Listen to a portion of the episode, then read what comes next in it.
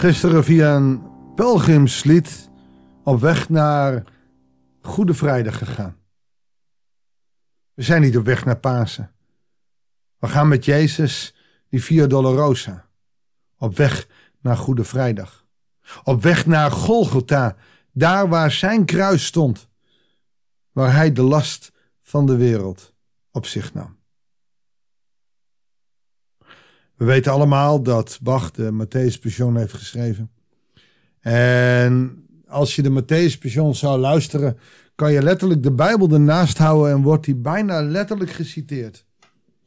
Zowel in de muziek als in de teksten ertussen. Het is de moeite waard. Ik heb het zelf nog nooit gedaan met de klassieke versie, maar wel met de Young Matthew Passion van Tom Parker. Je kunt het hele verhaal volgen. En het mooie daarvan is, er zit een enorme emotie achter. Klein stukje uit die Matthäus Passion zullen we de komende dagen lezen. Laten we maar snel van start gaan.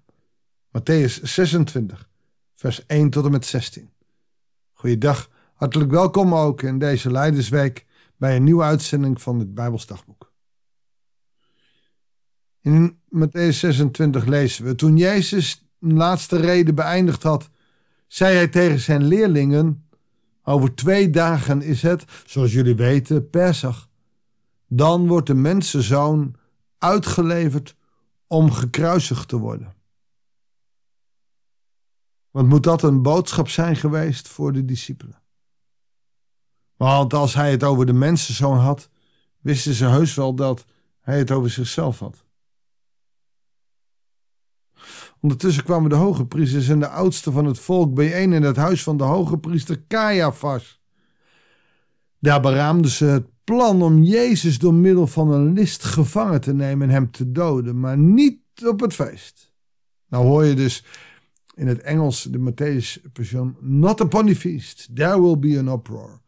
Niet op het feest, want daar zal het volk in opstand komen. Toen Jezus in Betanië in het huis van Simon, degene die aan huidziekte had geleden, aanlag voor een maaltijd, kwam er een vrouw naar hem toe. Hoe kan dat? Want je hebt toch mensen uitgenodigd? Nee, in Israël hebben ze, hadden ze in die tijd open huizen. Uh, kon je niet door de deur, dan ging wel door het raam, want er zaten geen kozijnen in. Alles was open. Deze vrouw weet dat deze Yeshua van het Zeret, dus of deze Jezus van Nazareth, deze rabbi, bij Simon eet. En zij gaat naar hem toe. En ze had een albasten flesje met zeer kostbare olie bij zich en goot die uit over zijn hoofd. Zo'n albasten flesje met kostbare olie is de virgin oil.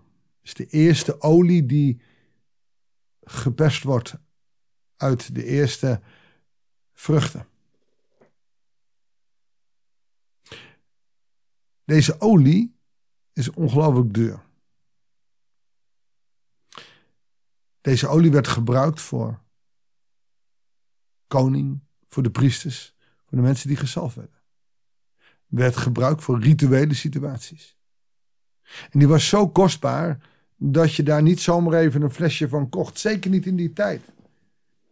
Men speculeert erover dat het soms een jaar salaris kostte om zo'n flesje te hebben. En deze vrouw heeft het.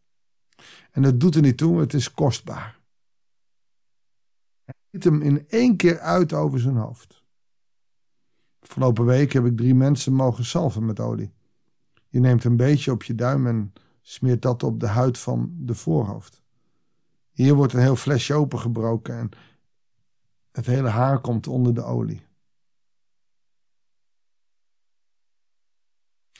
De leerlingen, niet de fariseeën, maar de leerlingen ergerden zich toen. En toen ze dit zagen, zeiden: Wat een verspilling.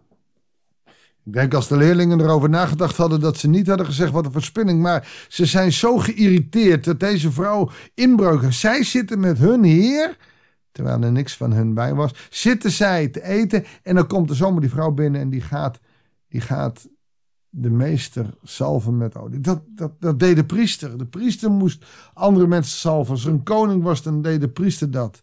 Wie is deze vrouw? Dus op allerlei culturele en, en financiële middelen raakt het hier. En bovendien, zo'n hartstikke duur flesje olie kan je toch verkopen? En nou, dat zullen we ook lezen. De olie had immers duur verkocht kunnen worden. En dan hadden we het geld voor de armen kunnen geven. De discipelen, de leerlingen, hebben niet door wat er gebeurt. Aan het begin, vers 1, wordt er gezegd: de mensen zullen worden uitgeleverd om gekruisigd te worden. Dat betekent dat je nu een van de laatste maaltijden hebt met de Heer. Ze snapten het dus niet. Ze wisten wel dat Jezus de mensenzoon was, maar wat moest hij aan het kruis? Hij zou het volk bevrijden. Dat is wat de Torah altijd gezegd heeft. De Messias, de gezalfde, zal komen om het volk te bevrijden. En iedereen dacht aan Mozes, hoe die uit Egypte het volk leidde. Er zal bevrijding komen van de Romeinse overheerser. Nee, deze Jezus zal nooit gekruisigd worden. En dan is het toch ook zonde om die olie, want die vrouw mag niet, die heeft geen functie, geen ambt. Hoe kan ze? Hoor je dat? In deze tijd komen we dat in kerk ook nog tegen. Nee, dat mag jij niet doen, want jij staat niet in de functie. Doe eens even. Deze vrouw zalft de Heer. Dat is het hoogst ambtelijke wat er is. Paulus zegt ook immers, jullie zijn allemaal priesters.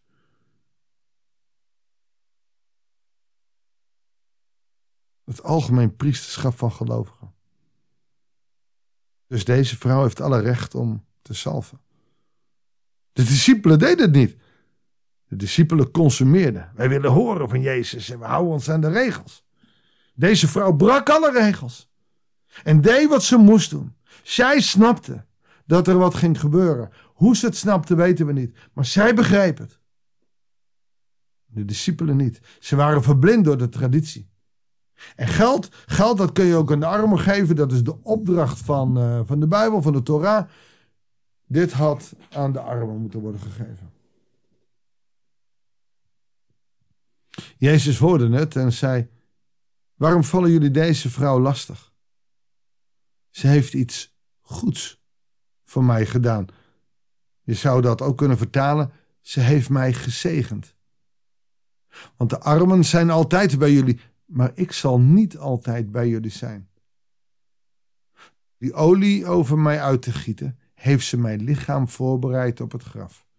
Hier komt ook het laatste oliesol in de Rooms-Katholieke Kerk voor. Overigens is dat helemaal niet rooms. Zelf heb ik het ook wel gedaan met mensen die op sterven liggen, om ze te salven met olie. Om ze voor te bereiden op dat wat komen gaat. Ik verzeker jullie, zegt Jezus, waar ook ter wereld het goede nieuws verkondigd wordt, daar zal ter herinnering aan haar verteld worden wat ze heeft gedaan. Niet voor niets dat we ook nu in de lijdenstijd dat lezen. Jezus is niet gekomen om als slachtoffertje aan het kruis te gaan. Hij is gekomen om ons te bevrijden. En daartoe is hij gezalfd. Als hoge priester, als koning is hij gezalfd om zijn werk te doen.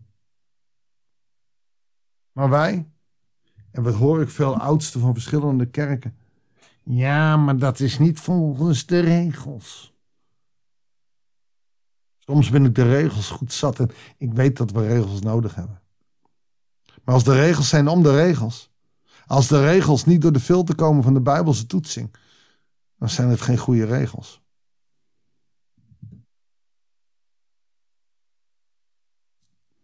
En het verhaal van deze vrouw, terwijl we haar naam niet kennen, lezen we ook nu.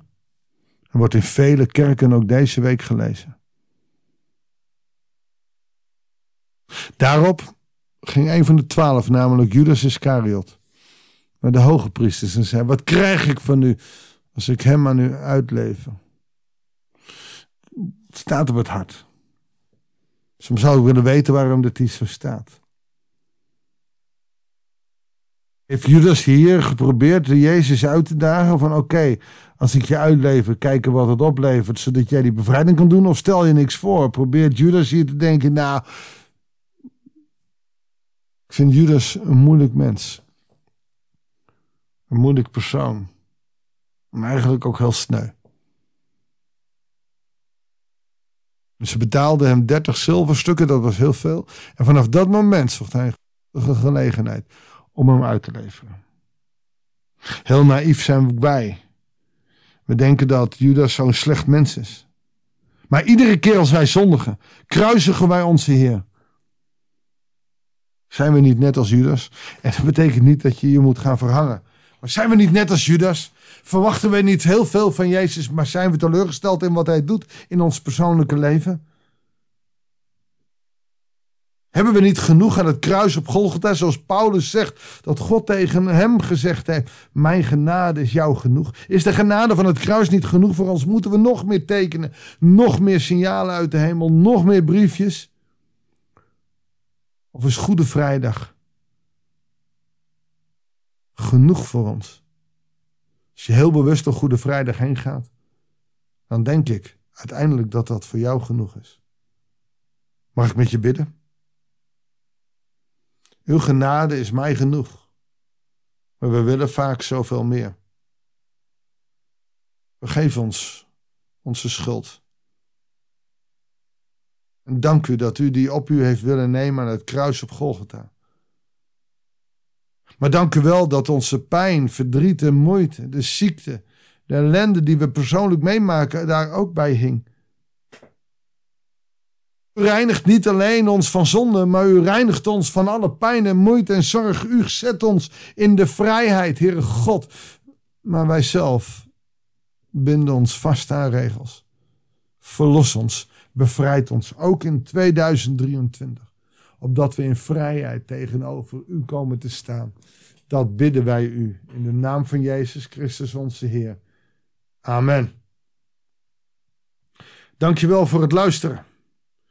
Ik wens je God zegen. En een hele goede week. En graag tot de volgende uitzending. Die is morgen van het Bijbelsdagboek.